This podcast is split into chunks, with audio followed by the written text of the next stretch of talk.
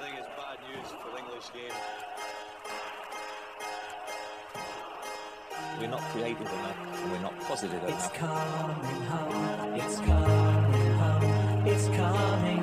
Football's coming home. We'll go on getting back as I'm getting back as I'm getting back as I'm getting back It's getting back. coming.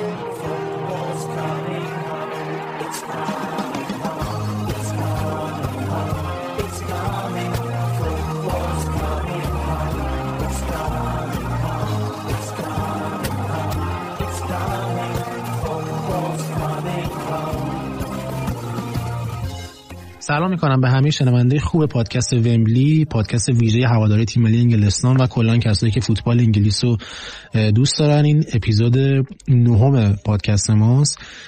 اپیزودی که با یه سری تغییرات هم همراهه اگر از شنونده های قدیمی ما باشید می‌دونید که ما سعی می‌کردیم خیلی بیشتر بازی ها رو تحلیل کنیم و تمرکز کاملمون رو تیم ملی بود. ولی الان که یه گپی افتاده بین بازی ملی و زمانشون. فکر کنم فروردین هیچ بازی ملی انگلستان نداره.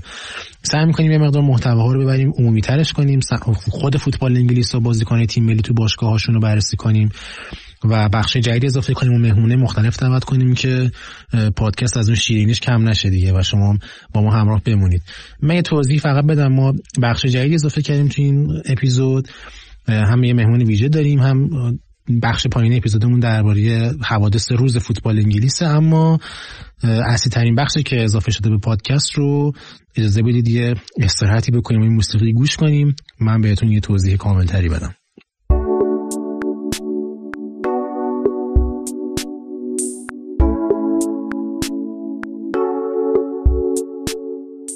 خب همونطور که اول اپیزودم اشاره کردم ما یه بخش جدیدی به پادکست اضافه کردیم.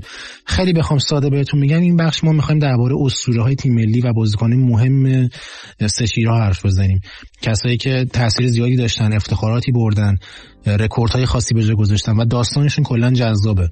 و سعی می‌کنیم از زوایای گوناگون دوران حرفه‌ایشون تو تیم ملی و حالا باشگاه ها و خارج از زمین رو بررسی کنیم و یه تصویر بهتر ازشون بسازیم. مخصوصا برای حالا بچه‌ای که جوانتر اصلا کمتری دارن و ممکنه اونقدر آشنا نباشن با این بازیکن‌ها من علی و حالا اگر مهمون دیگه هم جمعون اضافه شد درباره بازیکن حرف بزنیم و از زوایای گوناگون بررسیش کنیم. این اپیزود هم حالا بابی مور رو انتخاب کردیم کاپیتان سابق تیم ملی انگلستان و باشگاه وستهم که فکر می‌کنم الان توضیح ندم بهتره تو خود سکشنش اگه بشنوید. من علی سعی کردیم خیلی کامل دربارش حرف بزنیم.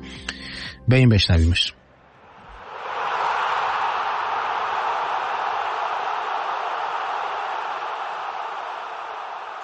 خب همونطور که در ابتدای پادکست هم گفتیم یه مهمون ویژه‌ای داریم برای این اپیزود و البته اپیزود بعدیمون. دوست خوبمون خشایر نور که هم من هم علی فکر می‌کنم سالهاست یک دههی شده که خشایار رو می‌شناسیم و خیلی خاطرهای مشترک زیادی هم داریم. و حالا خیلی اون دیگه واقعا ماجراش مفصله. خیلی هم بحث داریم باش چون کلا مثل خود ما خشایار خیلی عاشق فوتبال ملیه و تو اون حوزه واقعا خیلی تعصب داره. ولی قبلش علی جان شما بیا اول چون دیگه بریم تو بحث احتمالا طول بکشه. منم سلام می‌کنم هم به تو شهریار هم به مهمون خوبمون خشایار هم همه شنونده هامون امیدوارم که تو این اپیزود که از حضور خشایار هم استفاده می‌کنیم صحبت های خوبی داشته باشیم. در مورد خشایار هم اینو بگم که برخلاف اینکه ما هممون اطرافیانمون رو با طرفداری از یه تیم باشگاهی بیشتر می‌شناسیم من خودم شخصا خشایار رو اسمش که میاد یاد آرژانتین میافتم. یعنی اصلا خشایار من با لباس آرژانتین می‌شناسم. خیلی این طرفداری تیم ملیش بر من خیلی جالبه. خیلی خوشحالم که خشار تو این اپیزود ما هستیم. باعث افتخار مرسی ازتون. خیلی خوشحالم که مهمون پادکستتون هستم. کلا من مهمون هر پادکستی که هستم خیلی خوشحالم کلا از اینکه تعداد پادکست های زیادی هم دارم. این خوش نشون میده که کلا من هر جایی بیام صحبت کنم دوست دارم. ولی دیگه چه بهتر که یه پادکستی که در مورد فوتبال ملی به صورت تخصصی و واقعا چی از این بهتر؟ حالا کلا همه می‌دونن دیگه. من خیلی طرفدار فوتبال ملی هم از اولش کلا من خیلی طرفدار فوتبال ملی بودم و همیشه مورد انتقاد قرار می‌گیرم. هر موقعم که این فیفا دی و این چیزا هست کلا همه توپا به سمت منه دیگه. حالا بیشتر در موردش صحبت می‌کنیم. خشر خوب شد گفتی. ببین من حالا می‌خواستم یه جور دیگه این سوال مطرح کنم اسم فیفا دی آوردی. خیلی فکر کنم بهتر شد. الان یه جوری شده. من نمی‌دونم احساس اینه که شاید ماها و یه گروه دیگه ای آخرین نسلایی بودیم که فوتبال ملی رو واقعا دوست داشتم. مثلا برای جام جهانی ذوق داشتم برای یورو یا اصلا برای بازی مقدماتی و اینا. ولی الان احساس می‌کنم انقدر فوتبال باشگاهی زیاد شده و گسترده شده و شاید حتی جذابتر هم شده لحاظ تاکتیکی. دیگه اصلا یه جورایی مثلا مثل یه چیز عتیقه نگاه می‌کنم به فوتبال ملی و اینجوریه که مثلا یه ای بابا باز فیفاده شد مثلا بعد صبر کنیم و این چیزا. تو می‌دونم که تو هم مثل ما فوتبال ملی رو دوست داری و واقعا جذاب. نمی‌خوایم ادا در بریم مثلا بگیم ما خیلی خواستیم. ما واقعا دوست داریم. و شاید بهتر باشه یکی مثل تو چون ما حالا تو پادکست خیلی زیاد حرف زدیم دربارش مخصوصا زمان یورو. ولی شاید یکی مثل تو که حالا زاویه دیده متفاوتی داره تو بیای بهمون بگی که چرا فوتبال ملی برای تو شخص توی خشایار نوعی جذابه و چی شد که اصلا علاقه من شدی بهش؟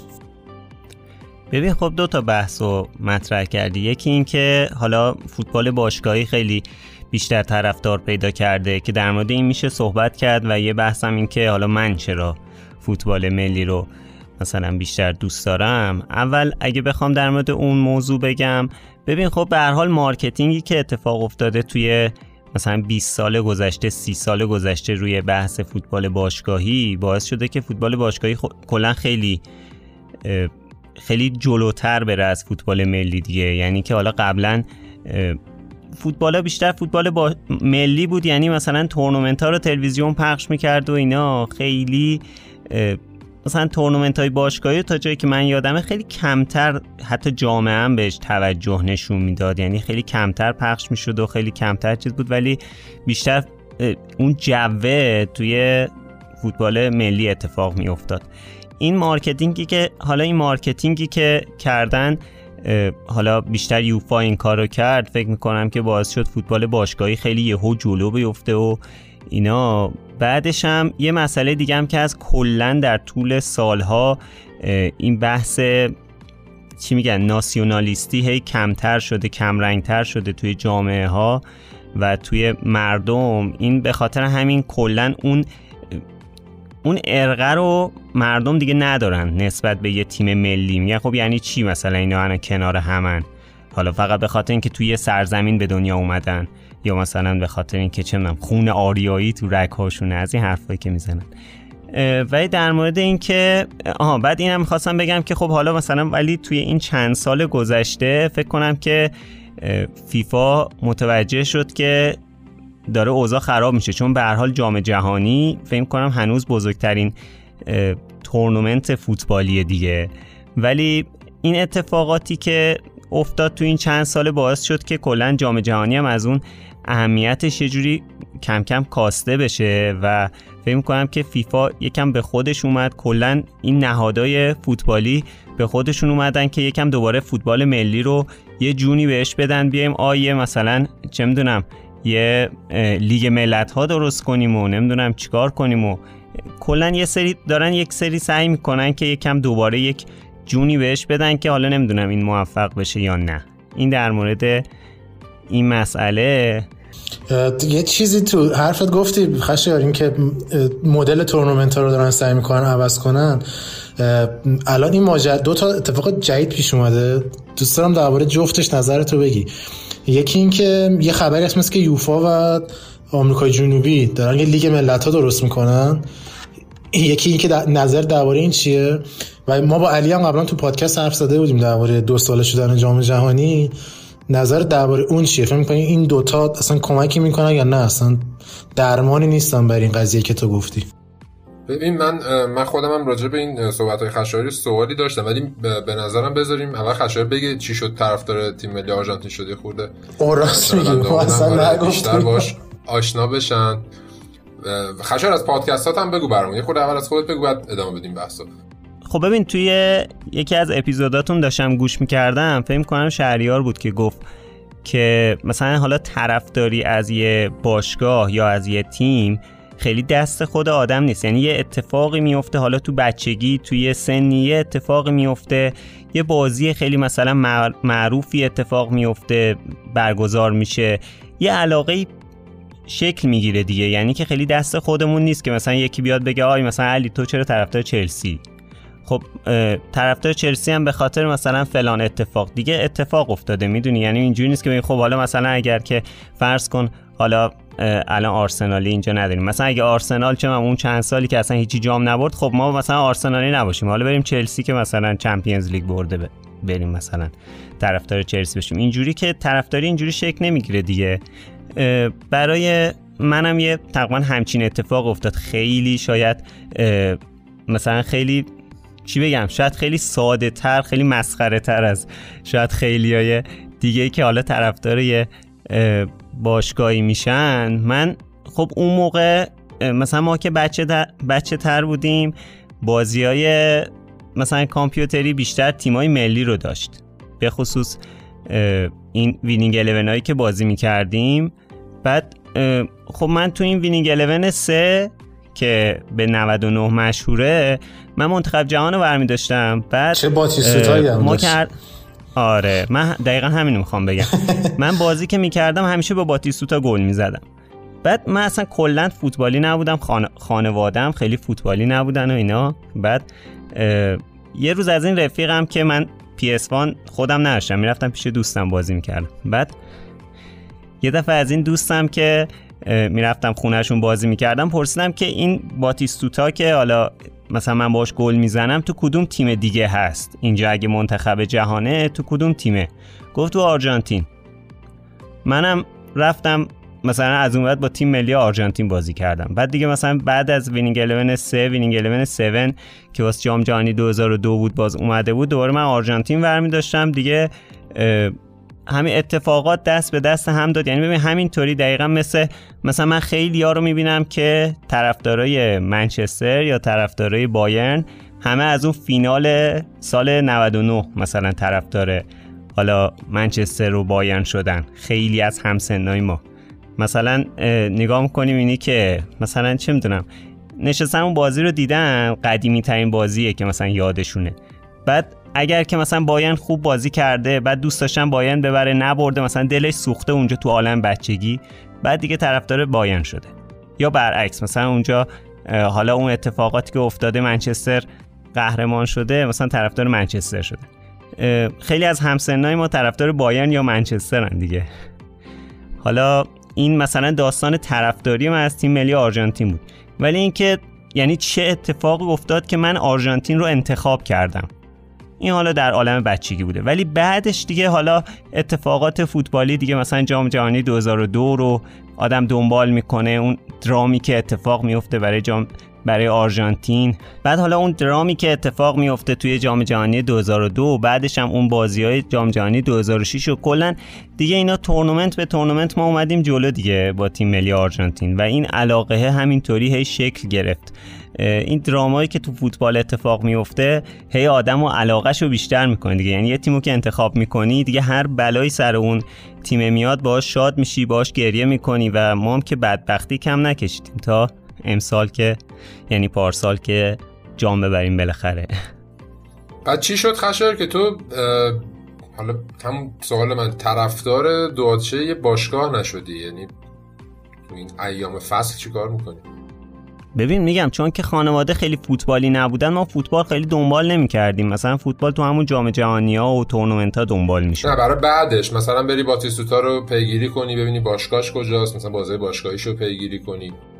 دیگه نمی‌دونم چرا نکردم دیگه. بعدش هم خب به هر حال باتیستا با توجه به اینکه توی باشگاه خیلی معروفی که حالا تلویزیون مثلا فوتبالاشو نشون بده و اینطوری نبوده خب اینم شاید مزید بر علت بوده مثلا تاثیر گذاشته. و بعد دیگه موقعی که رسیدیم به زمانی که مثلا اون نسل باتیستوتا و اینا تموم شدن و رسید به نسل مسی و اینا دیگه من انقدر بزرگتر شده بودم که دیگه مثلا اون آرژانتینه شکل گرفته بود توی ذهنم. تا اینکه مثلا بخوام بیام بعدش طرفدار بارسا بشم. می‌دونی چی میگم؟ حالا مثلا یه طرف مثلا دیگه دیگه آرژانتینه محور بود دیگه. حالا طرفدار اینتر اگه بودن به خاطر آرژانتینیاش بود. طرفدار بارسا که بودن به خاطر آرژانتینیاش بود. کلا اینجوری شکل گرفت. یعنی دیگه تو هر تیمی یه نماینده داشتی آره. خشایار. آره دیگه ما نسل خوبی بود. ولی الان علی اگه اوکی بذار جواب سوال منو بده. چون من خیلی دوست دارم نگاه خشایار بدونم به اون دوتا. خشایار یکی سوالم درباره اون لیگ ملت‌های اروپا بود که قراره که با آمریکای جنوبی مشترک برگزارش کنن. و یه ایده ایه که دارن با هم جلو می‌برن؟ خیلی جالب بود برای من. و یکی هم درباره طرح دو ساله شدن جام جهانی. که حالا من و علی دربارش حرف زدیم و گفتیم تو پادکست ولی خوشحال میشیم. تو هم نظرت رو بگی که دیدگاه چیه؟ خب ببین در مورد لیگ ملت ها که حالا نمی‌دونم من اصلا کلا قابل اجرا باشه با این وضعیتی که الان هست توی جهان. کلا همین بازی های خودشون رو موندن چجوری برگزار کنن؟ انتخابی های جام جهانی رو موندن چجوری برگزار کنن؟ حالا اومدن بازی های دیگه می‌خوان اضافه کنن. ولی از این نظر خوبه چون که مثلا ببین قبلا وقتی بازی های دوستانه بود وقتی که فرض کن فیفا دی می‌شد و دیگه انتخابی هم تموم شده بود و یه سری بازی دوستانه بود دیگه خیلی واقعا بیمزه بود بازی های ملی. ولی وقتی که حالا یه تورنمنت میان تشکیل میدن مثلا این ایده لیگ ملت ها رو من خیلی دوست داشتم یعنی خیلی دوست دارم. به خاطر اینکه اینا در واقع اومدن لیگ بندی کردن و این یه جذابیتی به وجود میاره دیگه. دیگه تیما نمیرن مثل انتخابی جام جهانی یا انتخابی مثلا یورو برن با تیمای دست چندمی بازی کنن که برن مثلا 10 تا گل بزنن و اینا که مثلا اون جذابیت دیگه نداشته باشه. حتی طرفدارای دو آتیش هم شاید دیگه نشینن مثلا اون بازی ها رو ببینن. ببین مثلا یکی از اتفاقاتی که توی آمریکای جنوبی میفته اینه که تیما تقریبا توی لولن. حالا من هر دفعه میگم مثلا آقا بولیوی رو با آندورا مقایسه نکنید بولیوی خیلی قوی تره به میخندن. میگن بابا بولیوی مثلا چند تا جام جهانی مگه رفته؟ فلان بهمان. ولی خب شما بازیایی که آرژانتین یا برزیل با بولیوی بازی می‌کنن اگه نگاه کنید مقایسه کنید مثلا با انگلیس و آندورا متوجه میشید که من دارم از چی حرف می‌زنم سطح تیمای چیز آمریکای جنوبی که من. نزدیکتره من بگو. اضافه کنم. من من حرف تو رو تایید می‌کنم کاملا یعنی بازی انتخابی جام جهانی تو آمریکای جنوبی هم به خاطر فرمتی که داره همشون توی یه لیگن مشخص میشه قشنگ که اینا سطحشون به قول تو توی یه لیگه. یعنی هم بولیوی که مثال می‌زنی مثلا تو خونش همه رو لب تیغ میگذرونه. حالا بخواد درست شرایط ارتفاع و اینا هم وجود داره ولی تیم‌های آمریکا جنوبی خوبن. یعنی چه شیلی میاد جام جهانی چه مثلا اکوادور میاد چه کلمبیا میاد هر کدوم میان خوبن. یعنی عملکرد خوبی دارن. یعنی می‌دونی که تیمی که اومده جام جهانی حتما خوبه. این یه نکته و این نکته که به حرفات می‌خواستم اضافه بکنم یه دلیلی که تورنمنت های تورنمنت بازی های ملی در طول فصل اون بیننده لازمون نداشت و اون جدیت لازم نداشت این بود که بازیکنان بازی ها رو جدی نمی‌گرفتن. مخصوصا وقتی دوستانه بود. مثلا طرف می‌خواد برای یه بازی دوستانه مثلا پاش از اروپا بیاد آمریکای جنوبی یه بازی بکنه دوباره دو روز بعد پرواز طولانی. یکی مثل نیمار باشه خودشو می‌زنه به مصدومیت. یه, یه کس دیگه هم باشه شاید بیاد مثلا شل بازی بکنه. تو اروپاش هم ما همین می‌دیدیم. بازی های دوستانه اصلا خیلی ها بازیکن اصلی رو نیمکت بودن یه موقع ها یا می اومدن شل بازی می‌کردن. تمام شد. چی هم مثلا نمی اومد استادیوم. ولی خب این تورنمنت شدنه هم باعث شده که تیمای قوی تر خب با هم بازی بکنن. این خودش جذابیت داره.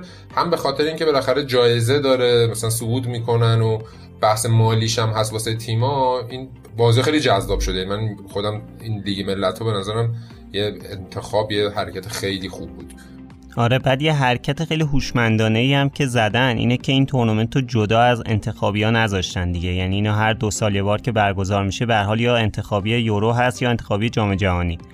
و میگن که آقا مثلا شما اگه از اون پروسه اصلی نتونستید به تورنمنت صعود کنید یه شانسی هم این ور قائلن براشون. یعنی این باعث میشه که بازی کم جدیتر بگیرن دیگه. یعنی اینکه آقا ما اگه مثلا دو سال دیگه نتونستم کوالیفای بشم از اون محله اصلی توی چیز یه شانس دیگه هم دارم. پس اینو یه ذره جدیتر بگیرم برای تیمای ضعیفتر. و اینم خب خیلی هوشمندانه است دیگه که اینا رو یه جورایی به هم قاطی کردن. حالا قبول دارم که این داستان کرونا یکم ریخ به هم و باعث شد که این داستان همین جام جهانی 2022 یکم انتخابیش پیچیده و یکم مسخره بشه. ولی به هر حال برای یوروش خیلی خوب بود. حداقل حالا برای جام جهانیش به خاطر اینکه هی بازی ها لغو شد یکم به مشکل خوردن سر برگزاریش. سر فرمت برگزاری. خشر الان تو حرفات گفتی که برای تیم‌های ضعیف خوب شده. اینو من قبول دارم. مثلا نمونهش تو خود یورو اون کشوره که این بازیکن اینتر سابق توش بود اسم عجیبی هم داشتم. مقدونیه شمالی. آره همچین چیزی. مثلا اینا اگه شاید همچین روالی نبود هرگز نمی‌تونستن بیان یورو. ولی یه چیزی هم داره. خب مثلا یورو امسال بازی جذابی هم می‌کردن واقعا. آره تیم خوبی بودن ولی باز ناکانی یورو امسال چون 24 تیم شده بود اینا تونستن بیان. و الان یه ترندی هم هست آره. که هی دارن تیما رو زیاد می‌کنن. جام جهانی فکر کنم مثلا از دوره بعدی که تو آمریکا ایناست مثلا میشه 48 تیم. تو با این روی کرده آره. موافقی؟ یه ذره خب آدم دغدغه کیفیت هم داره. آدم فکر, فکر می‌کنه که مثلا فیفا یا یوفا صرفا دارن بازی ها رو بیشتر می‌کنن که یه پول بیشتری به دست بیارن. نمی‌دونم تو موافقی آره یا نه هست. آره با حرفت موافقم. یعنی من من خودم مخالفم با این کاری که دارن می‌کنن. چه حالا با اون ایده جام جهانی هر دو سال یه بار چون یکی از اصلی ترین جذابیت های جام جهانی به نظرم همین چهار سال یه بار بودنشه. با وجود اینکه من واقعا شهید میشم هر چهار سال یه بار سب می‌کنم برای اینکه مثلا توی تورنمنتی به اون اعتبار تیممو ببینم. ببین شما مثلا به عنوان یه طرفدار مثلا منچستر حالا من هر سال داری توی تورنمنت معتبر یا دو تا تورنمنت معتبر اگه بخوایم بگیم داری تیمتو نگاه می‌کنی. ولی من بعد مثلا هر چهار سال یه بار سب کنم. حالا الان می‌دونم که الان میگید که نه شما هر سالم کوپا دارید و اینا. حالا به اون هر سال کوپا داشتن کار ندارم. حالا اونم جای توضیح داره که اینجا جاش نیست. یه موقع برای در مورد اونم حرف می‌زنیم. ولی حالا در مورد جام جهانی ولی من با دو سال دو سال یه بار شدنش واقعا مخالفم. به خاطر اینکه از اون جذابیت میندازه و دوباره پیچیده می‌کنه اینا رو میریزه به هم. بابا الان یه نظمی داره دیگه. بابا بذارید برگزار بشه دیگه. اذیت نکنید طور خدا بعدش هم در مورد اینکه مثلا اومدن الان سه تا کشور انتخاب کردن برای میزبانی ببین اصلا یکی از اصلی ترین جذابیت های جام جهانی اینه که میزبانش یه کشوره یا یه فرهنگه.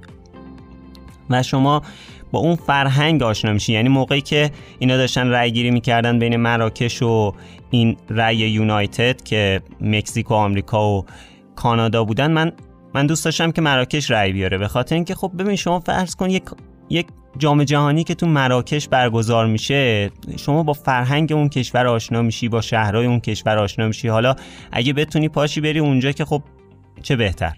حتی نمیری هم به هر حال یک یک جوی پیش میاد دیگه. لذت بخشه. مثلا شاید جام جهانی 2010 شاید خیلی جذاب نباشه ولی همون جو آفریقای جنوبیش جذاب بود دیگه. حالا شما فکر کن اینو وردار ببرید تو سه تا کشور. اصلا اصلا برای من جذابیت نداره یا؟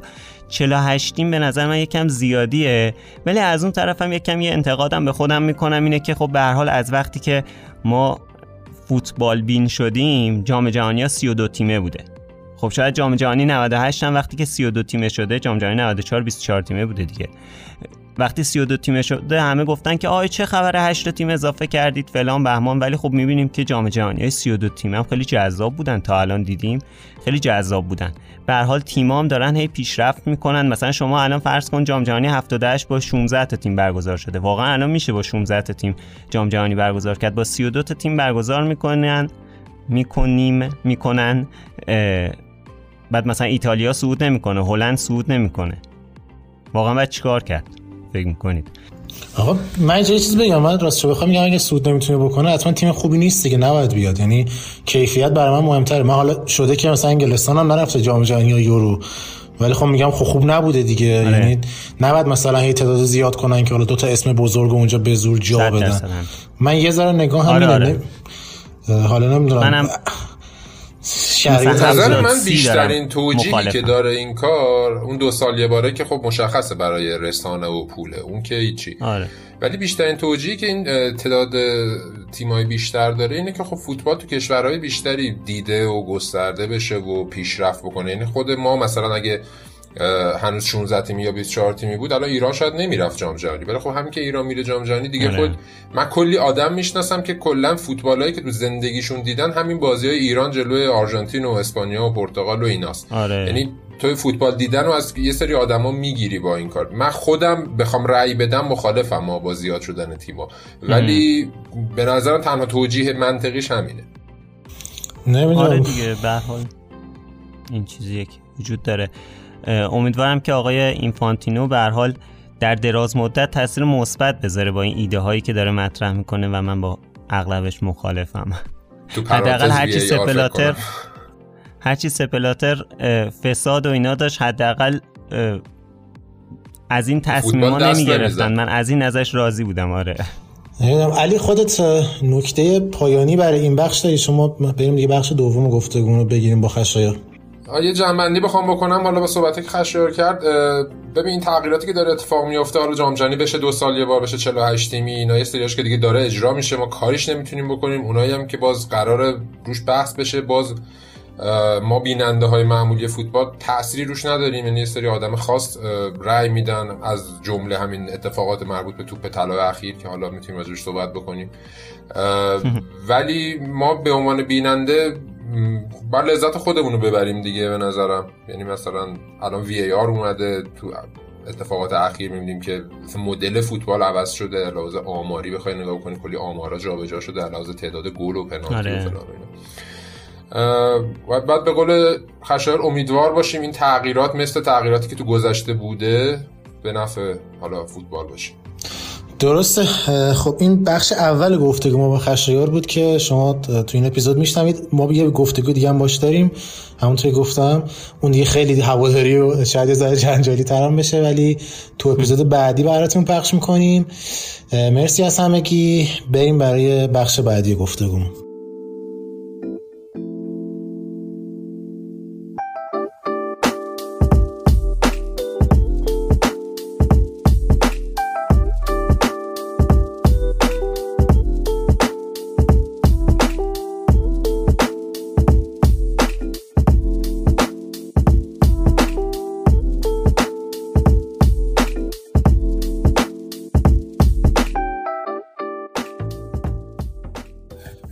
همونطور که تو بخش قبلم گفتم ما تو این قسمت از پادکست می‌خوایم درباره یکی از اساطیر فراموش نشدنی فوتبال انگلیس حرف بزنیم.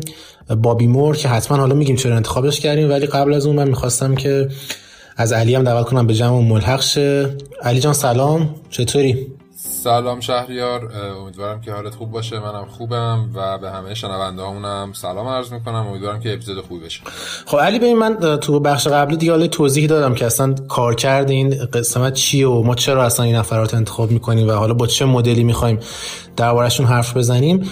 اما برای اپیزود اول با خودت هم که حرف می‌زدیم کسی بهتر از بابی مور واقعا به نظرم نبود. حالا بچههایی که جوانترن شاید مثلا یه ذره به ذهنشون ناآشنا باشه یا فکر کنن که چرا مثلا حالا این شخص. من فقط یک جمله میگم و فکر می‌کنم همین خودش کافیه ولی خب حالا در ادامه پادکست حرف می‌زنیم. بابی مور تو 23 سالگی به عنوان کاپیتان تیم ملی انگلیس جام جهانی رو بالای سر برد. من یه بار دیگه تکرار می‌کنم. بابی مور تو 23 سالگی به عنوان کاپیتان تیم ملی انگلیس جام جهانی رو بالای سر برد. و هنوز از موقع بعد هیچ کاپیتانی تو انگلیس نتونسته جامی بالای سر بره و شخصیت کاملا یکتایی از این نظر. اما فقط همه کریرش این نیست و واقعا بازیکن بزرگیه. علی قبل از اینکه حالا خیلی بریم ریز بشیم تو عمل کردش و بریم جلوتر خودت بخوای نگاه کلی به بابی مور داشته باشید نظر چیه دربارش؟ ببین الان که تو با این یه جمله بابی رو معرفی می‌کردی که تو 23 سالگی با انگلیس جام جهانی رو برده. من خودم که داشتم راجبش هم مطالعه می‌کردم برای این قسمت یعنی کلی از این یه جمله ها داشتم که کلی رکورد و ترین و اولین و اینا داره و حالا با این شروع بکنیم که پله من من دوست دارم اینو بگم. پله که شاید یکی از اسطوره‌های شاید بزرگترین اسطوره فوتبال باشه گفته بابی مور بهترین مدافعیه که من تا حالا جلوش بازی کردم. درسته. این خیلی حالا میگم حالا بچه که سنشون کمتره یا حالا خود ما هم live ندیدیم بازی رو ولی حالا بری تو تاریخ ببینیم اون پس زمینه تاریخیشون قرار بدی می‌بینید چقدر این دستاوردها بزرگ بوده. یعنی دوره‌ای که فوتبال مثل الان انقدر حرفه‌ای نبوده بازی ها انقدر زیاد نبوده. شاید حتی انقدر هم مثل الان جدی گرفته نمی‌شده مثل یه صنعت. و اون موقعی رکورد ها حالا قطعا دربارهشون میگیم و خودت هم ذکرشون می‌کنی. مثلا یه رکوردش همون 108 بازی ملی برای انگلیسه. تو سال 1974 که دیگه بازنشست شد این رکورد تا مدت ها داشت به عنوان کسی که بیشترین بازی ملی برای انگلیس کرده. و بعد پیتر شیلتون تونست رکوردش رو بشکنه. پیتر شیلتون هم دروازه‌بان بود و بازم تا بکام و جرارد اگه اشتباه نکنم الان فقط بکام و جرارد و شیلتون بیشتر از اون بازی ملی داره. نه وین هم باید باشه دیگه. وین رونی هم هست آره وین رونی. آره نکتهش اینه که بازیکنه که حالا خود انگلیسی میگن outfield player یعنی بازیکنه بغیر از goalkeeper و دروازه‌بان تا سالها بازم خود بابی مور رکوردشو داشت تا اینکه بیان و مثلا این رکورد رو بشکنن خود گفتی بکام و جرارد و بقیه. و این خودش داریم از دهه 60 تا 70 حرف می‌زنیم. واقعا انقدر بازی ملی نبود. اصلا این همه تداوم و این همه بازی پیاپی خودش نشون میده که من برای اینکه یه مقیاسی دست بچه ها و شنونده ها باشه بگم که مثلا دوتا مدافع وسط بخوام مثال بزنم. جانتری 78 تا بازی ملی داره. مثلا ریو فردیناند 81 بازی ملی داره. و خب به قول تو توی اون سالها این تعداد بازی واقعا مثال زدنیه.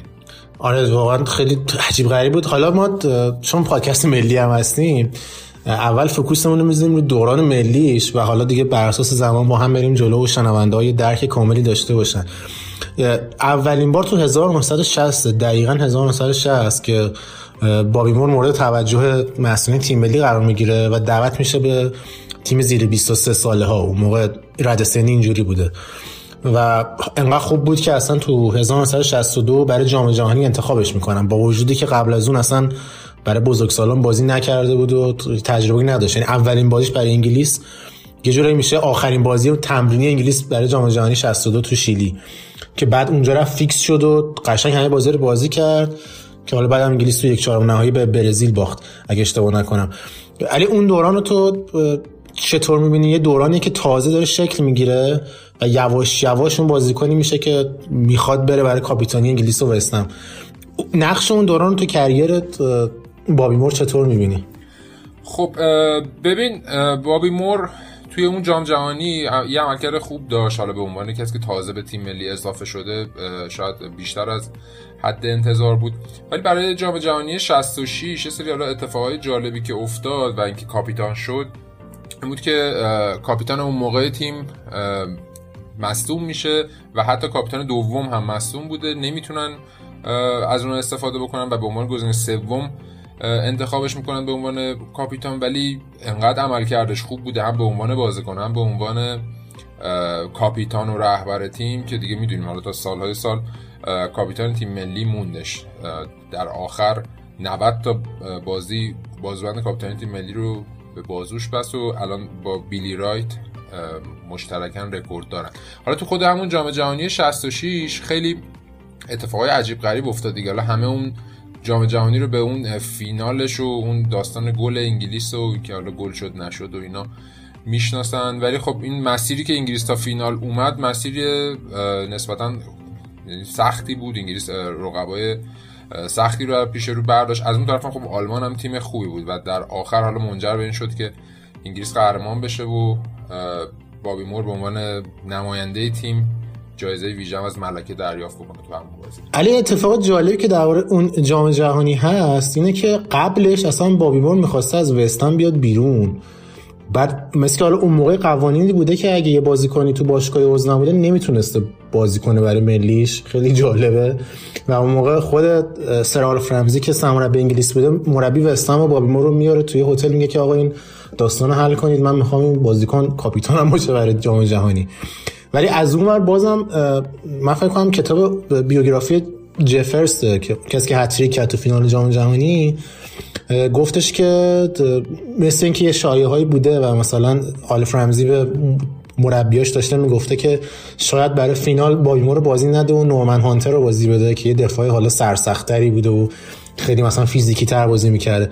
هرچند که این اتفاق نیافتاده بایمور فینال بازی کرد انگلیس هم برنده شد. ولی خودش نشون میده که خیلی با وجود اینکه کاملا بازی کنه برتری بوده و خیلی هم مهم بوده ولی بازم اون دوران تو نمی‌تونستی بگی که جایگاه ثابتی داره یا همه چی براش اوکی خیلی وسط کلی جنجال حاشیه اتفاقای اینجوری هم بوده. ولی اون جام جهانی فکر می‌کنم یه تجربه کاملا موفقی بود براش و دیگه خودش رو جاودانه کرد تو فوتبال انگلیس. تو بخوای بررسی کلی از عملکردش اون جام داشته باشی و حالا چیزی که برای شنونده هامون خیلی بولد باشه بگی فکر به چی میشه اشاره کرد؟ ببین یه خصوصیاتی که داشته حالا من میخوندم من واقعا ندیدم اون بازی رو اصلا نمی‌دونم حالا فیلم قابل دیدنی خیلی ازش موجود هست یا نه. ولی توصیفاتی که از اون بازی میخوندم خیلی در مورد هوش نوشته بودن که مثلا حالا چون آلمان واقعا تیم خوبی بوده مثلا در ماجرا فینال صحبت می‌کنم. برای بازی فینا خیلی هوشمندانه دفاع می‌کرده. مثلا صحنه‌ای بوده که خیلی ذکر شده بودش مثلا خطا شده. آلمان اومدن سریع شروع کنن بازی رو. حواسش بوده تونسته توپ دفع بکنه.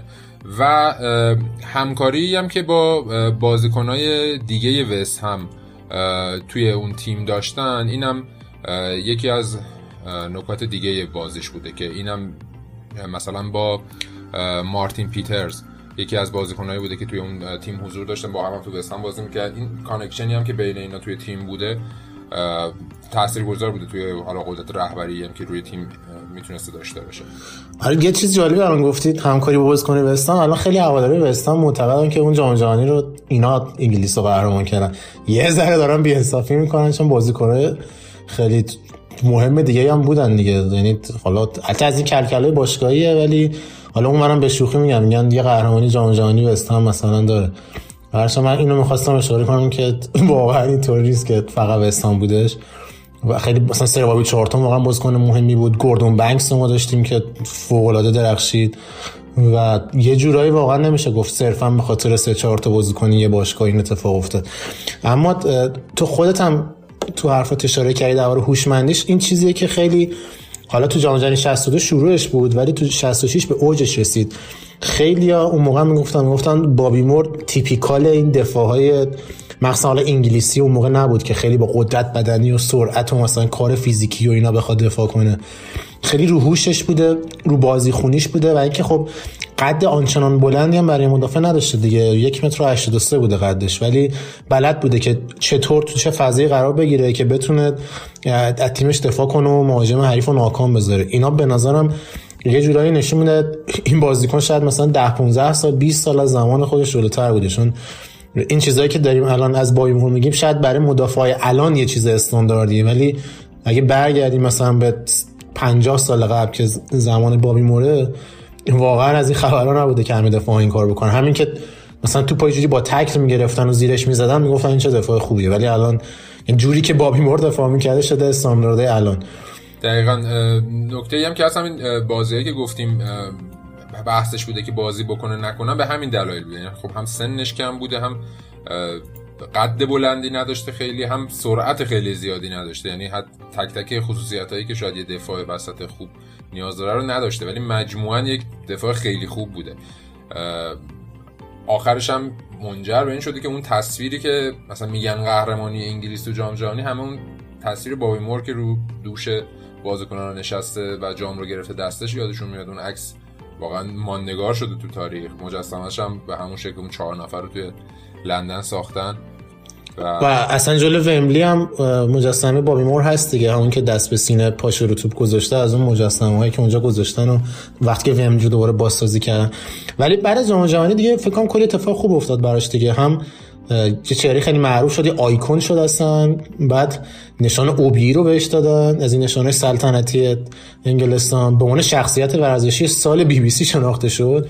آره. اولین فوتبالیستی بود که اینو گرفته و حالا طبق چیزی که من می‌خونم تا 24 سال بعد هیچ فوتبالیستی به این عنوان نرسید. ولی تو یورو 68 هم با انگلستان دوباره رفت. کاپیتان بود. اونجا انگلیس حالا طبق ردبندی یوفا سوم شد و بازم ما تو این یورو شانس نبردیم شانس قهرمانی رو دست دادم اونجا. اون تیم به نظرم شانسش رو داشت به یوگسلاوی باخت کشوری که الان دیگه کلا وجود نداره. ولی علی می‌رسیم به جام جهانی هفته. جام جهانی حالا من از یورو گذاشتم چون اونقدر هم تورنمنت حالا خیلی مهمی اون موقع نبوده. سال اولش بوده. خیلی اروپایی هم جدی نمیگرفتنش. ولی جام جهانی خب اون خیلی معتبر بوده. جام جهانی 70 انگلیس به عنوان مدافع عنوان قهرمانی وارد میشه. ولی یه اتفاقای خیلی عجیبی خارج از زمین داره رخ میده. و بابی مور هم تو مرکز اون داستاناست به همون میگی چی بوده اصلا ماجرا؟ آره اینا سال 1970 میرن کلمبیا بعد حالا چیزی که تعریف جالبه با. یعنی چیزی که تعریف می‌کنم با بابی چارتون میرن توی مغازه جواهر فروشی که برای همسر بابی چارتون هدیه بگیرن. بعد گویا این وسط یه چیزی گم میشه اونجا و بعدا اون متهم میشه که دزدی کرده از جواهر فروشی. حالا این با تیم اصلا پرواز می‌کنه از کلمبیا میره توی پرواز برگشت که از مکزیک داشتن برمیگشتن. توی کلمبیا توقف می‌کنن و اونجا بازداشت میشه. بابی مور چهار روز حبس خانگی بوده توی کلمبیا و در آخر به خاطر اینکه کمبود مدارک بوده و اثبات نمیشه اینجور آزاد میشه. و واقعیت هم اینه که خب کسی نمی‌دونه که واقعا این اتفاق افتاده یا نه. چرا باید این کارو بکنه؟ فوتبالیست معروف و با درآمد خوب واقعا. یه درصد هم اگر این کارو کرده باشه روی چیز هیجانش بوده دیگه. یعنی قدر نیاز مالی نداشت احتمالا. و جالبه که تو همین سال 1970 توی رقابت بالوندیور توپ طلا بابی مور دوم میشه بعد از گرت مولر آلمانی. جام جهانی 1970 به نظرم در کل براش خوب بود. جوایز زیادی هم کلا تو این سالا گرفته. حالا می‌خواید در مورد جام جهانی هم بگو. آره من یه چیزی که من ویدیوهاشی که نگاه می‌کردم یه کلا جام جهانی دو تا سن یعنی چند تا صحنه آیکونیک داره جام جهانی دهه 60 و 70 برای تیم ملی انگلیس. یکیش حالا اون تصویر جاودانه قهرمانی 66 که خودت گفتی یکی دیگهش هم یه توپی که گوردون بنکس از پله می‌گیره به عنوان save of the century خیلی هستن بهش میگن. آره آره. یه چیز عجیبیه. خیلی ویدیوش من توصیه می‌کنم همه ببینن. یه چیز دیگه که ذره کمتر دیده شده تکل بابی موره. یه تکلی می‌زنه بابی مور فکر کنم به جرزینیو اگه اشتباه نکنم. انقدر این تکل دقیقه مثلا انگاری تو داری گوشت یه استیک و مثلا دیدی با این چاقو خیلی تمیز می‌برن تو این ویدیو یه همچین حالتی اصلا یه میلیمتر این ور نیست. یعنی اگه یه میلیمتر این ور بود یه خطا و اخراج می‌گرفت راحت.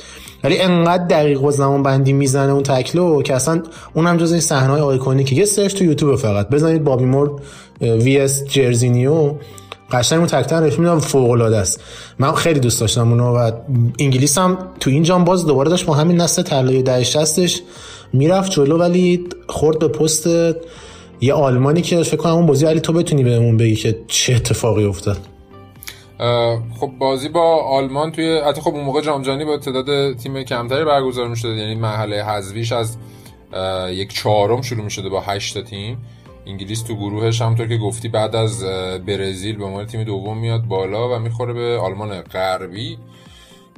توی اون بازی هم بازی توی وقت عادی دو دو مساوی میشه. و توی وقت اضافه انگلیس دو میبازه. در حالی که انگلیس دو هیچ جلو بوده بازی رو تا دقیقه 68 دقیقه 68 بکنبایر گل اولو می‌زنه. دقیقه 82 سیلر گل دوم می‌زنه. و دقیقه 108 مولر گل سوم می‌زنه. برد دو هیچو به باخت 3 دو تبدیل می‌کنن. من همیشه وقتی که این نتیجه رو می‌بینم حالا تیکای بازی میدم تو یوتیوب خیلی چند تا عامل به نظرم روی این باخت داخل بود. یعنی یکی همین ماجرای حاشیه‌ای کردی بابی پیش اومد تو خودت تعریف کردی بابی چارتون هم توش درگیر بود. بالاخره کل تیم هم درگیر میشه توش. با وجودی که خیلی هم خوب بازی کردن و اومدن بالا و جلوی همون آلمان هم خوب بودن باز یه درصد اون تمرکزه رو می‌گیره دیگه. وقتی کاپیتان تیم درگیری همچین ماجراهایی میشه یه ذره تاثیر روانی رو تیم داره. جدا از اون خب اون گرمای هوا و اون شرجی بودن اونجا تو آمریکای جنوبی اونم تو اون فصل تابستون.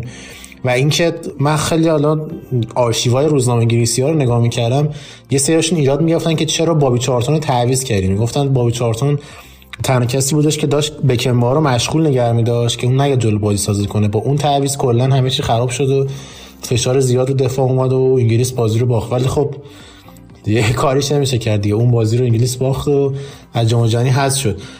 یه جورایی هم میشه گفت چیز بود دیگه. پایان دوران طلایی بابی مور بود تو تیم ملی و حالا اون نست چون بعد از اون علی فکر نکنم آنچنان اتفاقای عجیب غریبی و مهمی افتاده باشه. تو خودت چیزی هستش که چون یورو 72 که اصلا چیزی نبود برای انگلیس. جام جهانی 74 هم که اصلا صعود نکردن و تبدیل شد با آخرین بازی بابی مور برای انگلیس.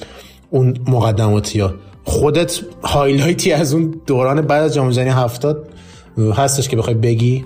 ببین واقعیت اینه که دیگه بعد از 1970 انگار قله بازیش رد شده و بعد اون یه ذره دیگه میفته تو سرازیری حالا بازیش تا سال 74 توی وست هم میمونه. بخوام در مورد یه داره آمارش توی وست هم صحبت بکنم. ده سال کاپیتان وست هم بوده و توی 16 سالی که کلا توی وست هم بازی کرده 600 تا بازی کرده. و شماره 6ش رو هم وست هم بازنشسته کرده برای همیشه خیلی وست همی ها در واقع با ما رو دوست دارن. یه جورایی اسطوره باشگاه یعنی نماد باشگاهشونه. چهار سال مختلف به عنوان بازیکن سال وست هم انتخاب شده. از اولی 61 بوده آخرش 70 بوده. و همونطور که گفتم به نظرم 1966 تا 1970 این چهار سال اوج بابی مور بوده دیگه. بعد اون یه خورده افت می‌کنه که خب طبیعی هم هست. اصلا کلا قدیمتر به خاطر اینکه حالا امکانات کمتر بود و حالا علم کمتر بود و شرایط فوتبال فرق داشت بازیکن‌ها اصولا زودتر افت می‌کردن. تا سن خیلی بالا بازی نمی‌کردن ولی خب حالا اون به عنوان مدافع خب خیلی عملات بازی کرد. آره یه دو تا چیز جالب فقط بر اون بعد از اون دورانش خیلی برای من می‌دیدم جالب بود. که اینکه حالا این یه از این آماره عجیب غریبه ولی صدامین بازیش برای انگلیس تو 1973 تو روز ولنتاین انجام داده که حالا انگلیس اون بازی رو پنج هیچ اسکاتلند تو خود اسکاتلند می‌بره. و جالبه که از اون اسکوادی که جام جهانی 66 رو بردن دو تا باز سه تا بازیکن فقط مونده بودن. یکی مارتین پیترز یکی الن بال و یکی هم همین بابی مور یعنی هفت سال بعد از اون تورنمنت اکثرا یا بازنشسته شده بودن یا دیگه اصلا در حد تیم ملی نبودن ولی اینا تونسته بودن پرفورمنسشون رو نگه دارن و بازم تو تیم باشن. ولی دیگه با توجه به اینکه انگلیس نتونست مقدماتی جام جهانی 74 پیروز بشه و فکر کنم چکسلواکی رو حذف بکنه دیگه بایمار هم دیگه خداگاه نمی‌تونست برای چهار سال بعد صبر کنه. دیگه بازنشست شد سنش هم اون موقع دیگه زیاد بود سی و سه سالش می‌شد فکر کنم. با استاندارد اون موقع واقعا سن زیادی بوده برای فوتبالیست. و دیگه آخرین بازی هم که انجام داد جلوی ایتالیا بود توی بازی دوستانه که یکیش انگلیس باخت ولی دیگه تبدیل شد به آخرین بازی. و همونطور گفتیم دیگه رکوردای کاپیتانی و بازی بر انگلیس رو داشت ولی دیگه پایانی بود بر حضورش در تیم ملی. ولی تو اشاره کردی به دوران وست همش و اینکه چه بازیکن مهمی برای اونا بوده. 15 سال تقریبا برای وست هم بازی کرده. ولی تو فکر می‌کنید چی باعث شد که این همه تو وست هم بمونه و چی باعث شد که انقدر هواداره وست هم دوستش داشته باشن؟ چون صرف حضور که فکر نکنم خیلی باشه بازیکن به مثلا پیش هوادارا محبوب بشه. دقیقا. ببین جدای از حالا شخصیتی که داشته و حالا نقشی که توی تیم ملی هم داشته این که خب وست هم بالاخره همیشه تیم درجه یکی نبوده دیگه یا درجه دو بوده یا درجه سه بوده. ولی خب این همه سال توی وست هم مونده با اینکه خیلی افتخارات زیادی هم کسب نکرده. کلا تو این همه سال یه دونه FA Cup سال 64 بردن یه دونه بازی خیریه سوپرکاپ بعدش رو بردن و یه دونه هم Cup Winners' Cup اروپا که هم سال 65 یعنی کل افتخارات تیمیش با وست هم همین هست ولی خب با این حال وقتی این همه توی یه تیم بمونی یه چیزی شبیه حالا بخوام تو نسل جدید تر رو بگم مثلا توتی شاید. یه همچه حالتی داره دیگه. وقتی این همه سال توی تیم بمونی و با اینکه خیلی هم جام نگیری خب خیلی ارزشمند میشه برای اون هواداره اون تیم. آره از این quiz ا دیدی می‌ذارن مثلا کدوم بازیکن لیگ یا Champions League نبرده اینا؟ فکر کنم قشنگ میشه این quiz ا ساخت که مثلا بابی مور لیگ نبرده. آره همه فکر می‌کنن خب این برده دیگه جام جهانی برده لیگ انگلیس هم لابد برده ولی هیچ نمی‌دونه که لیگ نبرده اصلا. با آره. اون همه سال حضور. خیلی جالب. 74 میمونه تو وست هم بعدش یه سه سال میره فولام اونجا هم یه 124 تا بازی می‌کنه. و بعد اون دیگه میفته به حالا گشت گذار. یه چند تا تیم آمریکا میره بازی می‌کنه یه دوره میره توی لیگ دانمارک بازی می‌کنه و در کل تا 43 سالگیش بازی می‌کنه و متاسفانه بعد از اینکه بازیش هم تموم میشه تو سال 93 دو سن 51 سالگی به خاطر سرطان روده فوت می‌کنه. حالا جالبیش اینه که همون سالهای اول که کاپیتان تیم ملی شده بود هم دچار یک سرطان شده بود. اون موقع سرطان بیزه گرفته بود که درمان شد تونست سرطان رو شکست بده ولی بعد از اون دوباره این سرطان براش پیش اومد و اولین بازیکنی بود که از اون تیم قهرمان جهان فوت کرد. این نشون میده که علکی به ما میگن ورزش کن سرطانی. ورزش دشمن سلام. واقعا. اینا دیگه من حداقل شنونده میگم علی انقدر تو ورزش پاش شکسته و دست شکسته و شکستگی داره که واقعا این جمله ورزش دشمن سلامتی رو من درک می‌کنم. سالم نمونده تو بدن تو ورزش. آره اما تا دیگه گفتی حالا چطور فوتبالش تموم شد یه حالا مرگش هم اشاره کردید یه چیز جالبی که من می‌دیدم این بودش که یک هفته قبل از فوتش بازی فکر کنم انگلیس و سمورینه بوده تو وملی که به عنوان مفسر و اینها حضور داشته و یعنی خیلی جالبه که تا یک هفته قبل داشته خیلی زندگی عادی می‌کرد و حضور داشته به عنوان اسطوره فوتبال و یوهو این فوت اتفاق میفته خب خیلی هم دیگه اون موقع فوتبال انگلیس متاثر شد دیگه. این حلقه های سکوت و ورزشگاه وستام کلید گلبارون شد و خیلی اصلا اتفاق بزرگی بود خیلی تکان دهنده بود برای همه. اما فکر می‌کنم یه جورایی اون اسطوره بابیمو رو هم یه کامل کرد دیگه. معمولا با این مرگای زودهنگام افراد جاودانه میشن. تو صرفا بخوام یه جمع داشته باشیم من خیلی سعی کوتاه بگم که به نظرم کارهایی که بامیمور برای فوتبال انگلیس کرد نه به عنوان کار اجرایی به عنوان فوتبالیستی که خیلی فوتبالش رو درست بازی می‌کرد. کار اخلاقی عجیب غریبی اون خارج از زمین نداشت. حالا یه دوره خیلی شدید الکل میخورده و اینها که خب سعی کرد بذاره کنار کمترش کن یا رو فوتبالش واقعا اونقدر تاثیر نذاره. اما تونست یه نمادی بسازه که تا الان تیم ملی انگلیس ازش استفاده می‌کنه و اینکه میگم جاودانه است دیگه با اون عکس با اون عکس قهرمانی جهان با اون مجسمه با اینکه تنها کاپیتنه که هنوز یه افتخار ملی گرفته برای انگلیس و اون نسل طلایی 66 یه جورایی دیگه میشه گفت برای همیشه اینا با یه فونت طلایی تو تاریخ فوتبال انگلیس عکس شدن.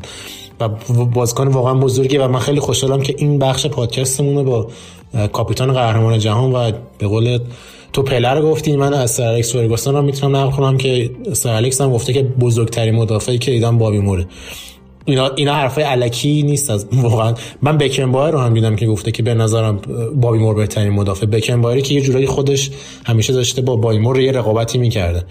مثل این که الان مسی بیاد بگه به نظرم کریستیانو رونالدو بهترین بازیکن جهانه. یعنی تو نمی‌تونی این تصور رو داشته باشی که اینا به هم این کردیتو بدن. ولی اون موقع خیلی افراد فوتبالیست بزرگ این در بایمور می‌گفتن. حالا از علی تو می‌خوام که تو هم یه جنبندی داری در بایمور به عنوان بازیکن و به عنوان یه شخص.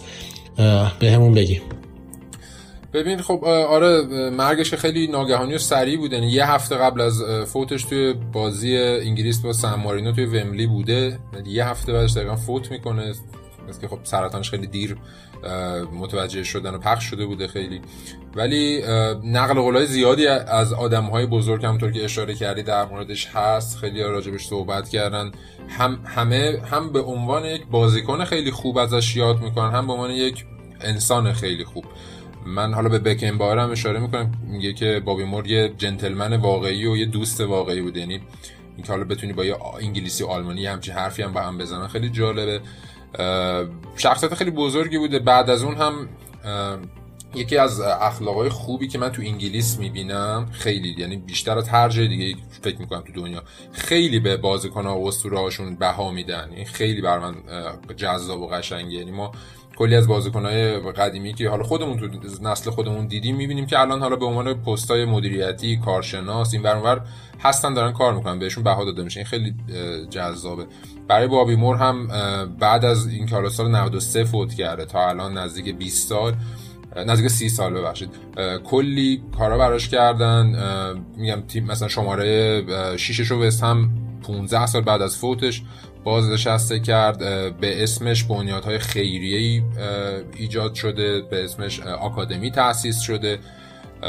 و در واقع حالا بعد از این همه سال بعد از فوتش خوبه که اسمشو داریم میشنویم. درسته. حالا این اولین شخصی بود که ما تو این بخش از پادکست بهش پرداختیم. حالا تو اپیزود بعدی و هرچی جلوتر بریم بازیکن بزرگتری رو سعی می‌کنیم دربارهشون حرف بزنیم.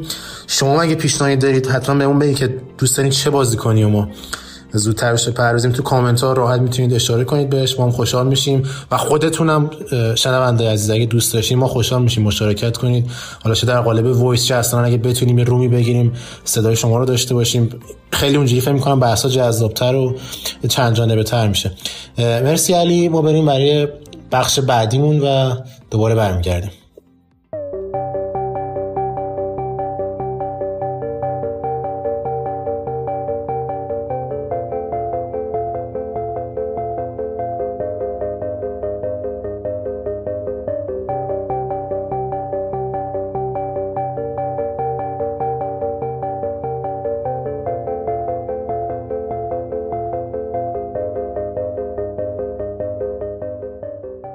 خب همونطور که حالا می‌دونید ما سعی می‌کنیم یه ذره درباره اتفاق روز فوتبال که البته فوتبال انگلیس هم توش دخیل باشه حرف بزنیم. الان یه موضوعی که خیلی حالا فوتبال دنیا و انگلیس رو درگیر خودش کرده جام ملت‌های آفریقا حالا شاید بگید چه ربطی داره اصلا ولی خیلی بازیکن شاغل تو انگلیس رفتن تو جام ملت‌های آفریقا. از محمد صلاح و مندی و کلی بازیکن بزرگ اینجوری بگیرید تا مثلا مدافع های ذخیره مثلا برنتفورد اینا همشون یا حتی یه ملی پوش سابق انگلیس من می‌دیدم.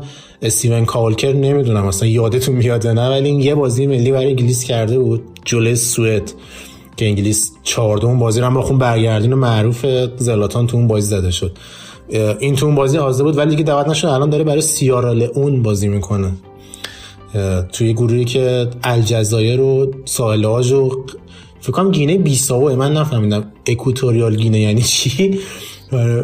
ولی این خیلی نشون میده که آره نشون میده که واقعا مهمه برای انگلیس و ملت آفریقا. علی شما که خودتون گلرتون رو از دست دادین سر این داستان. دوست داری زودتر تموم شه دیگه فکر کنم. با توجه به گلر دومی که داریم آره.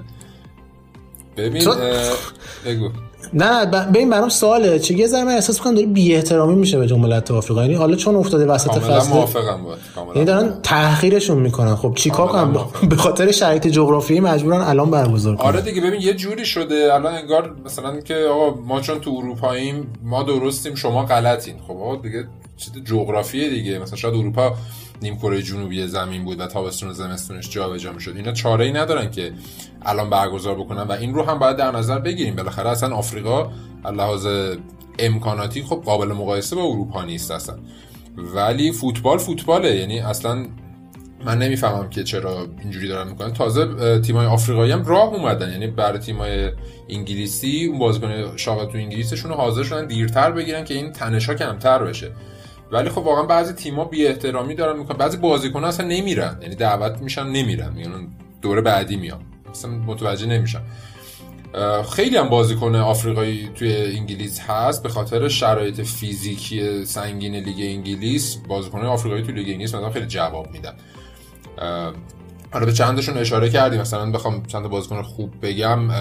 تو آرسنال مثلا اوبامیانگو داریم پپه رو داریم مندی حالا از چلسی هستش. توی لیورپول همونطور که گفتیم محمد صلاح هست کیتا هست مانه هست. مثلا تو همین لیورپول هم ماتیپ نرفت دیگه. ماتیپ هم چند وقتی که تو تیم ملیش شرکت نمی‌کنه. توی چه می‌دونم اورتون ایووبی هست. خیلی بازیکن هست. بخوام بگم منچستر سیتی بازیکن داره یونایتد هم بالاخره بازیکن داره دیگه. ما سه تا بازیکن فرستادیم. فکر کنم اریک بایی و نه هانیبال امجبریه. تونس آره تونسیه احمد دیالو هم یعنی اماد دیگه حالا ما بهش میگیم. اونا تو ساحل آجن بایی و دیالو تو امجبری هم با تونس رفته. که اتفاقا واتفورد هم خیلی بازیکن داشته اونم 4 تا بازیکن داشته به عنوان تیم حال تجدلی رانیری داشت قبل شروع جام ملت هم صحبت می‌کرد. میگفتش که یه حالتی می‌دونی چی شده بود که یکم حالت سوء استفاده هم شد. یعنی یکی دو تا از این تیم‌های آفریقایی دیر اعلام کردن لیستی که می‌خوان و, و این بعضی از این باشگاه ها سوء استفاده کردن که آقا دیر فرستادین و ما نمیدیم بازیکن رو. این یکی بازیکن الان گفتی یادم اومد فکر کنم یان دنیس تو آره. واتفورد نیجری آره، اون سر آره، همین نرفت درسته؟ دقیقاً. ماجرا خوبی رانیری گفتش آره deadline رو رعایت نکردن برای درخواستشون برای گرفتن بازیکن و ما نمیدیم بازیکن خب می‌دونین این مشخصه که حالا بالاخره آقا اصلا اونو deadline رعایت نکردن. مشخصه که اونو بالاخره دارن میرن جام بازی کنن. این آدم احتمالا دعوت میشه یا می‌خوان ازش استفاده بکنن. این یه جور ایجاد تنش و بی احترامیه دیگه. واقع اینو خیلی هم میگن. حالا من اینم خیلی سریع بخوام بگم. جام ملت قرار تو کامرون برگزار بشه و داره برگزار میشه. حالا کرونا هم یه زیاد شده و اینا. خیلی بحث بود که آقا اصلا کنسل کنیم و مثلا بندازیم عقب و اینا. و خب آفریقایی واقعا حق دارن. میگن الان اروپا وضعیت کروناش همچین بهتر از آفریقا نیست. در حالی که توی اروپا مثلا استادیوم‌ها پر همه دارن میان بازی رو می‌بینن. خب چرا مثلا تو آفریقا بازی برگزار نشه؟ من خودم همیشه توی این همه سال به خاطر چلسی که حالا مثلا بازیکن آفریقایی زیاد داشتم چه دروگبا بود کالو بود اسی ام بود میکل بود. من همیشه جام ملت‌های آفریقا رو دنبال می‌کردم و اصلا دوست دارم بازیشون. با اینکه علاوه فنی یه ذره سطحش پایین تره ولی فضای جالبی داره. یعنی واقعا می‌بینی که فضاش متفاوته. آره خیلی رنگ داره و خیلی صدا داره و مثلا فهم آره. فستیواله مثلا. پیراناشون چقدر قشنگه. دقیقا خیلی این خصوصیات جام ملت‌های آفریقا واقعا یونیکه. یعنی همونطور که خب جام ملت‌های آسیا با چه اروپا فرق داره با آمریکای جنوبی فرق داره با آفریقا. هر کدوم جذابیت خودشونو دارن دیگه. ولی اینکه مثلا بخواد بی احترامی بشه به نظرم قشنگ نیست دیگه. آره حالا من اه، نگاه می‌کردم دیدم ملت‌های آفریقا حالا افکان میگن دیگه. خلاصش کنیم انگلیسیشو خیلی مثل این ترند جدید اکثر جام ملت‌ها تعداد تیماشو زیادتر کرده و 24 تیمه شدن اگه اشتباه نکنم. و مثل یورو سه تا تیم مثلا تیمای سومی هم که برترن می‌تونن بیان بالا و این کمک کرده یه سری کشورها بتونن مثلا بعد از سالها برگردن به جام ملت‌ها همون سیرالئون که گفتم یکی از این کشورهاست که اگه اشتباه نکنم بعد از تقریبا سی سال تونست بیاد جام ملت‌ها. یه اسامی جالبی هم می‌بینیم دیگه مثلا مالاوی زیمبابوه کوموروس کشورهایی که معمولا نمیبینیشون تو جام ملت‌ها. موریتانی آره. یا اصلا سودان که مثلا تو جنگ داخلی دارن اینا خیلی جالبه که تونستن تیم بفرستن برای این تورنمنت. ولی اسامی بزرگ آفریقایی هم هستن دیگه. کامرون هست و نیجریه و مصر و الجزایر و ساحل آج که حالا خیلی تاریخچه بزرگی تو این رقابت داره. ولی تو حدست چون گفتی دنبالم کردی یه شناخت بهتری نسبت به من داری.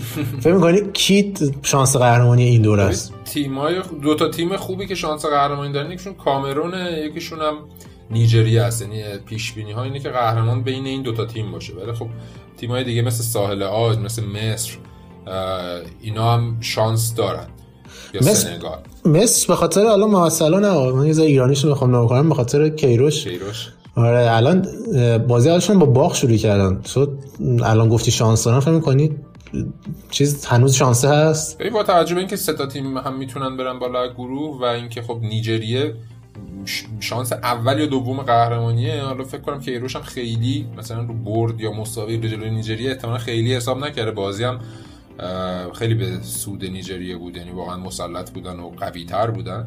ولی خب فکر می‌کنم مصر از پس مثلا سودان و گینه بیساو بر بیاد دیگه بتونه از گروهش صعود بکنه حالا بعدا ببینیم چی ولی خب خود مصری هم محمد صلاح قبل از بازی داشت مسابقه می‌کرد. از مسابقهش مشخص بود که مثلا خیلی امید به قهرمانی ندارن. ولی خب می‌خوان حالا تلاششون رو بکنن دیگه. آره حضورت مثلا موفقم کافیه پس.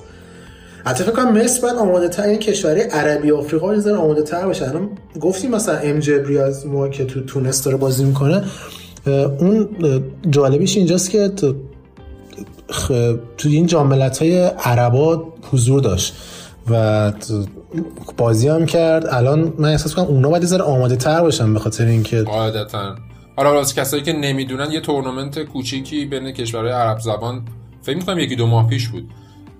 برگزار شد که برای همین یعنی شهریار داره اشاره می‌کنه که این آماده ترن چون اونجا یکم بازی کردن و هماهنگ ترن آره یه حاشیه‌ای هم داشت برای مهدی مهدوی کیا که خیلی داستان داشت می‌شد. حالا ما اشتباه نکنیم دوباره برام برای ما چیزی نگن.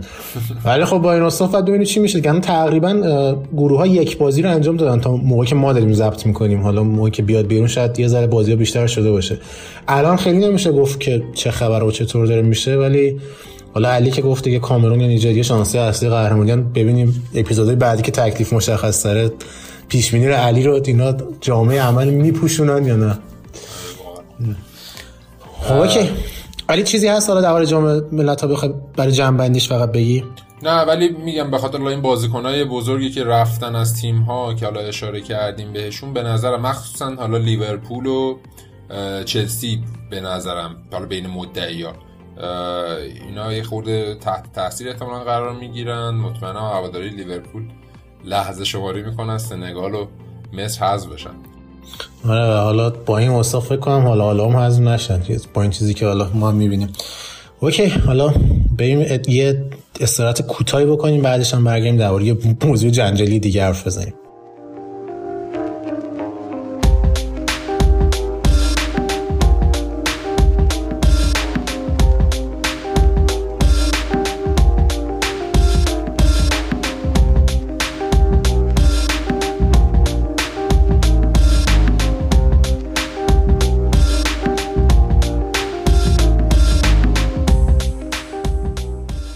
خب این چند وقت یه سری جنجاله عجیب اتفاق افتاد تو کلیت لیگ انگلیس. الان ما حالا جزئیاتش رو میگیم ولی بعدا یه ذره قضیه رو می‌خوایم کلی نگاه بکنیم.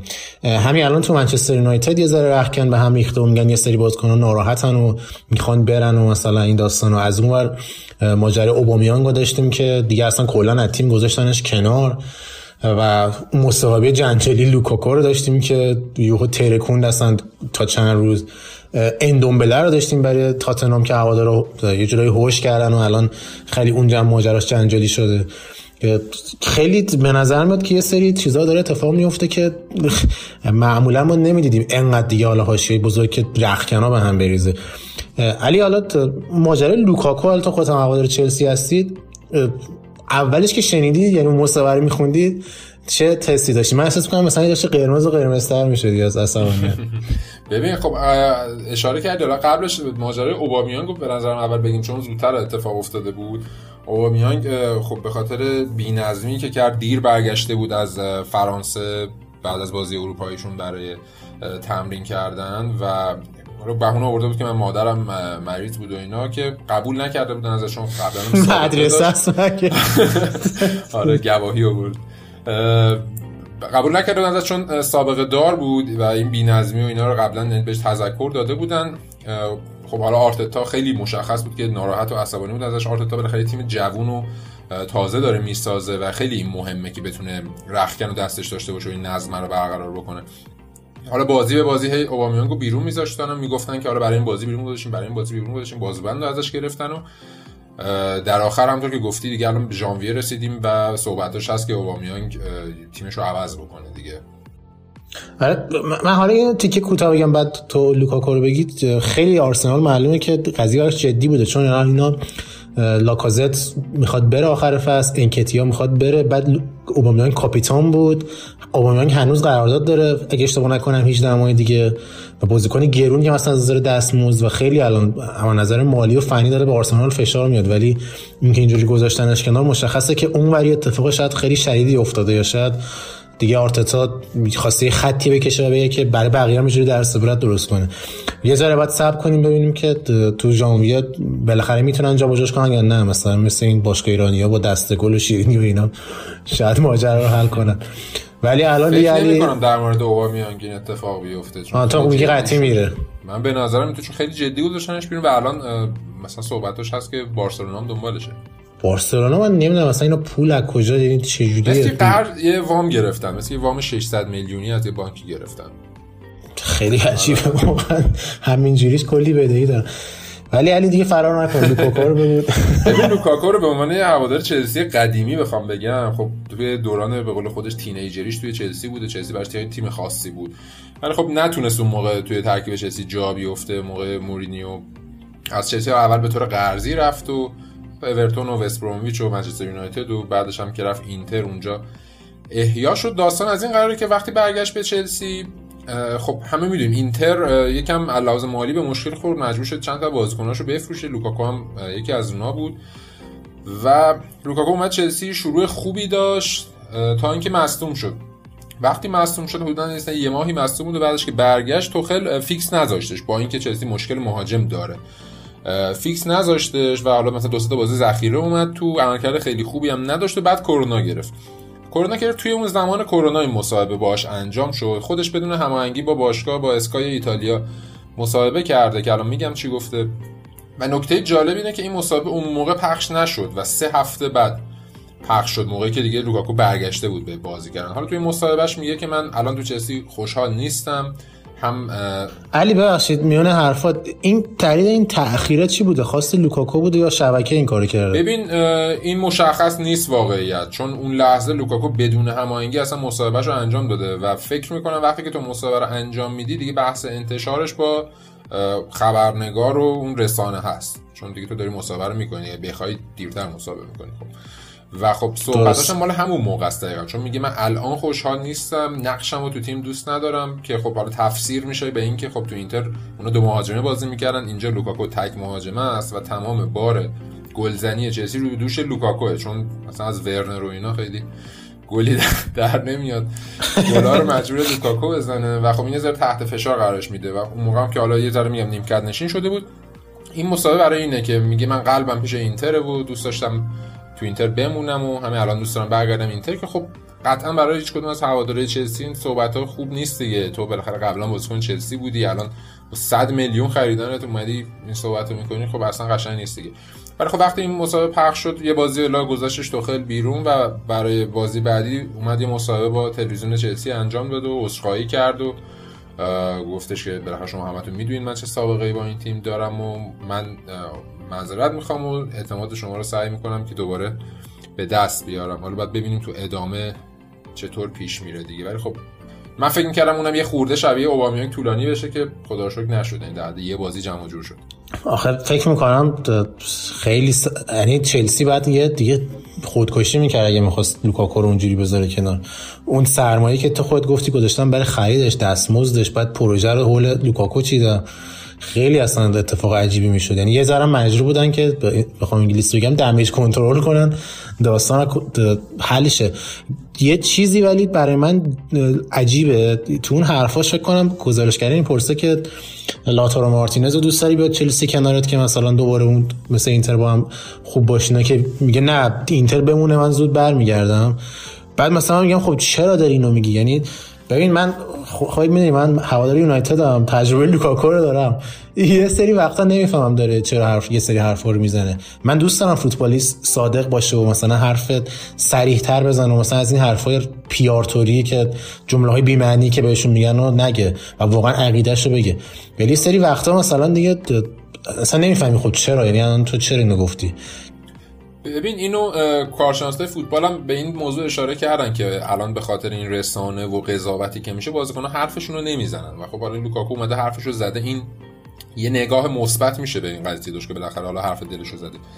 ولی خب تو صحبتاش میگه که من می‌خواستم اینتر بمونم. برنامهم این بوده که یه سال دو سال دیگه تو اینتر بمونم و بعدش برم به رئال و بارسا بایرن. یعنی این بر من بدتر هستن که میگه سه تا تیم بزرگ تو دنیا هست رئال و بارسا و بایرن و همه بازیکن ها دوست دارن تو این سه تا تیم بازی کنن. من اصلا این حرفو قبول ندارم. یعنی چی مثلا؟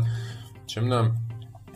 نه حالا مثلا کانته دوست داره بره مثلا لزوما تو بارسلونا بازی کنه برای چی باید بره مثلا اونجا بازی کنه؟ بارسلونا اگه الان چه نکته مثبتی داره؟ یا مثلا حتی رئال الان مثلا وضعیت خوبی نداره. اینا شاید 5 تا 10 سال پیش بود بعد. ولی خب این حرفش بد بود دیگه که حالا گفته بود اینتر با من تمدید نکرد. و بعدش من فکر کردم ببینم چه تیمی می‌تونم برم. به ذهنم اومد که چلسی بهترین گزینه است تنها گزینه است برای من که از غذا همون موقع چلسی اومد دنبال من. وگرنه میگه که من فصل پیشش از منچستر سیتی پیشنهاد داشتم با رقم بیشتر. منتها خودم به اینتر مدیون می‌دونستم که بمونم و یه افتخاری با اینتر به دست بیارم. یه چیز هم من بگم یه چیزی که من احساس می‌کنم حالا لوکاکو اینو داره ولی اصولا بازیکنایی که میرن اینتر نمی‌دونم اونجا چی میریزن تو غذاشون. یه وابستگی خاصی به اون تیم پیدا می‌کنن اصلا. این نمی‌دونم چه اتفاقی اونجا میفته که همیشه مثلا راجبش صحبت می‌کنن. یا نمونه بزرگ دعای مهر و محبت مورینیو هم همینطور. مورینیو مثلا همه با چلسی میشناختن ولی یه جوری توی اینتر جا افتاد و مثلا راجب اینتر همیشه صحبت کرد که همیشه دیگه میگه مثلا اینتر و چلسی خونه های منن. آره نه من تجربه لوکاکو رو داشتم و واقعا این بشر عجیبه. یعنی بعضی وقتا مثلا میگه که آقا من به زور بردیمت مثلا خودت اومدی پول خوبم داری می‌گیری. مثلا خفه شو بازی تو بکن دیگه. و خیلی ازش حمایت می‌کردم. وقتی هم رفت خیلی ناراحت بودم. ولی الان راست شده خیلی یه ذره خوشحالم که این دردسراش برای شماست دیگه. برای ما نیست. فکر می‌کنم هم خیلی ناراحت بود سر اینکه بازی جلوی منچستر توخل 8 دقیقه بازیش داد فکر کنم. 82 اومد تو اشتباه آره. کنم. خیلی براش اون بازی معنی دار بود دیگه. خیلی انگیزه داشت. خب توخل هم بالاخره مشخصه. سرمربی آلمانی و سفت و سخت و منظم و مرتب. احتمالا حالا یه گلایه‌ای مثلا تو بازی قبلی که بازی نکرده بهش کرده یه قوری زده. توخل هم میگم خیلی اینا رو احتمالاً بر نمیتابه. حالا با این تفاصیل فکر می‌کنید در مورد نه می‌خوام از سوال کنم فهم کنیم استاد بتونه واقعا اعتمادت جلب کنه و دوباره انقدر گل بزنه که ببخشید ببین اگه مصدوم نشه چون ببین چلسی واقعا مشکل گلزنی داره. بالاخره چلسی تیم خوبی قهرمان چمپیونز لیگ شده فصل پیش. و امسال برنامه‌شون بود که قهرمان لیگ بشه. طبق آمار و ارقام و پیش بینی فقط یه دونه مهاجم کم داشت که بیاد نه سی تا گلا مثلا بیاد 18 تا 20 تا گل بزنه مثلا چلسی قهرمان بشه. چون فصل پیش اگه اشتباه نکنم بیشترین گل زده چلسی تو لیگ جورجینیو بود با 8 تا پنالتی. و خب این مشخصه که یه ضعف گلزنی تیم نشون میده دیگه. به قول تو هم تیم اومدن حول لوکاکو اصلا چیدن. پشتش کلی بازیکن خلاق و سرعتی و همه جوره تامینه برای گل زدن. کاری که مثلا حالا ورنر نتونسته بود بکنه. من فکر می‌کنم اگر مصدوم نشه خود به خود گلا رو می‌زنه و این اعتماده برمیگرده. نمی‌دونم خیلی ماجرا عجیبه سر کنیم تا آخر فصل دیگه ولی فعلا که دیگه آرامش برگشته به کوپ هم دیگه. در مورد اندومبلم که حالا گرونترین خرید تاریخ تاتنهام بوده 62 میلیون از لیون خریدنش با یه 10 میلیون هم ادان حالا بنده اضافه ترش. ولی واقعا بازیکن ضعیفیه. من نمی‌دونم چه بلایی سرش اومده دستمازش برای من عجیبه. 200 هزار پوند در هفته دارن دستماز میدن بهش و اینا تا مدت ها این پول به هریکن نمی‌دادن. یعنی چی شده که این پول تونسته از دنیل لوی مالک تاتنهام بگیره؟ از اون آدم خسیستر من نمی‌شناسم. و دو سال و نیم من دووم برده. خیلی عجیبه. کلا تاتنهام مثل بازیکنه اینجوری داره مثل دل علی هم دیگه محو شد یا لوسلسو نمی‌دونم. یعنی برخوان. اصلا بازیکن الکی که حقوقای زیاد دارن می‌گیرن و هواداراشون راضی نیستن الان حالت کنته اومده و کنته رو تا دیگه تجربه تو چلسی داری. فکر می‌کنم به زودی اینا رو پرت می‌کنه بیرون هر طوری که شده. یه مقداری از این این حالتایی که تو تاتنهام پیش اومد به نظر من به خاطر مورینیو بود. یعنی مورینیو واقعا من با اینکه خیلی دوستش دارم ولی هر باشگاهی رو ترک می‌کنه واقعا اون باشگاه ویرانه تحویل میده. به هم میریزه اون تیمو میاد بیرون. چون خیلی فکر کنم لحاظ روانی و ذهنی رو بازیکن‌ها تاثیر می‌ذاره وقتی که حذف میشه اصلا یه بالانس رخکن به هم میریزه. من فکر می‌کنم این مشکلاتی که تو تاتنهام پیش اومد مقدارش به خاطر مورینیو بود که نونو اسپریتو نتونست جمعش کنه ولی کنته فوق العاده است دیگه. مثلا در مورد کنته می‌تونم بگم جزو به نظر من 5 تا مربی برتر دنیاست. خیلی من کنته رو قبول دارم. به نظرم داره کار تو تاتنهام خوب جلو می‌بره. نمی‌دونم. حالا باید سب کنیم ببینیم چطور میشه دیگه. به عنوان جنبندی جنجالی اتفاق عجیب غریب چیزی الان تو ذهنت هست یا دیده بودی جالب باشه برامون بگی؟ قبل اپیزودم صحبت می‌کردیم. من دوست داشتم در مورد سیرکی که تو منچستر یونایتد داره اتفاق میفته صحبت کنیم ولی تو نذاشتی. آره آقا من گفتم. تو قسمت های بعدی مفصل. نه بذار شنوندم دلیلش بگم. چون این سیرک خدا که انقدر بخشنده است که ما می‌تونیم اپیزود بعدی هم یه چند تا چیز جدید ازش پیدا کنیم. الان مهره هنرمندم زیاد آره به خاطر کم بوده وقت گفتیم فعلا بزنیمش کنار این اتفاقایی که روزتره رو حرف بزنیم. اونا به اندازه کافی ماشاءالله اونجا ما دلغک داریم. تامین محتوا می‌کنم برام. مرسی علی. ممنون از تو. به عنوان پایان هر سخنی که داری با شنونده هامون بگو. ممنون از تو. ممنون از همه که ما رو گوش میدن. خیلی خوشحال میشیم که با ما در ارتباط باشین. نظراتتون می‌تونه خیلی برای ما سازنده باشه. پادکستی که خودتون دارین گوش می‌کنید رو بهتر می‌کنه مطابق سلیقه شما می‌کنه و ما هم خوشحالتر خواهیم بود وقتی که مخاطبمون بدونیم که چی می‌خوان و براشون همون محتوا رو تولید بکنیم. امیدواریم که الان از این اپیزودم که بالاخره نوآوری توش داشت هم در مورد یه اسطوره صحبت کردیم هم مهمان خوبی داشتیم. خوشتون اومده باشه و من خداحافظی می‌کنم باهاتون. مرسی علی. ممنون از همه شنونده همون دیگه علی فکر کنم همه حرفا رو کامل زد. واقعا به ما کمک می‌کنید و پادکست خودتونه. ما اینجا یه جوری کانون هوا داریم. برای شخص خاصی نیستش. و ممنون میشم که با اون حتما در ارتباط باشین. سعی می‌کنیم دیگه با همین روال جدید اپیزودا رو منظم بریم جلو و دیگه وصلش کنیم به جام جهانی 2022 که امیدوارم اونجا دیگه فیناله رو بریم و نوازیم این دفعه. مرسی از همتون. تا اپیزود بعدی فعلا خدا نگهدار.